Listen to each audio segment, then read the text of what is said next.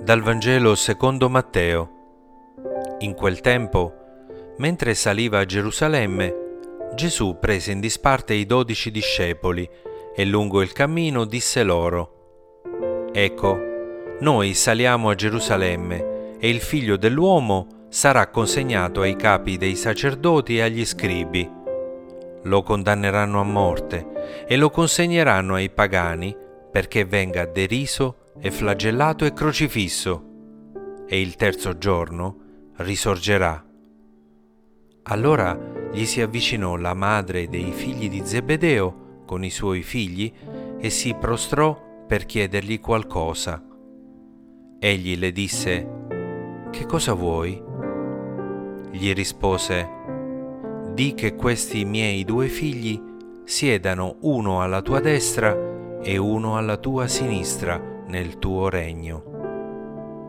Rispose Gesù, voi non sapete quello che chiedete. Potete bere il calice che io sto per bere? Gli dicono, lo possiamo. Ed egli disse loro, il mio calice lo berrete, però sedere alla mia destra e alla mia sinistra non sta a me concederlo è per coloro per i quali il Padre mio lo ha preparato. Gli altri dieci, avendo sentito, si sdegnarono con i due fratelli. Ma Gesù li chiamò a sé e disse, Voi sapete che i governanti delle nazioni dominano su di esse e i capi le opprimono.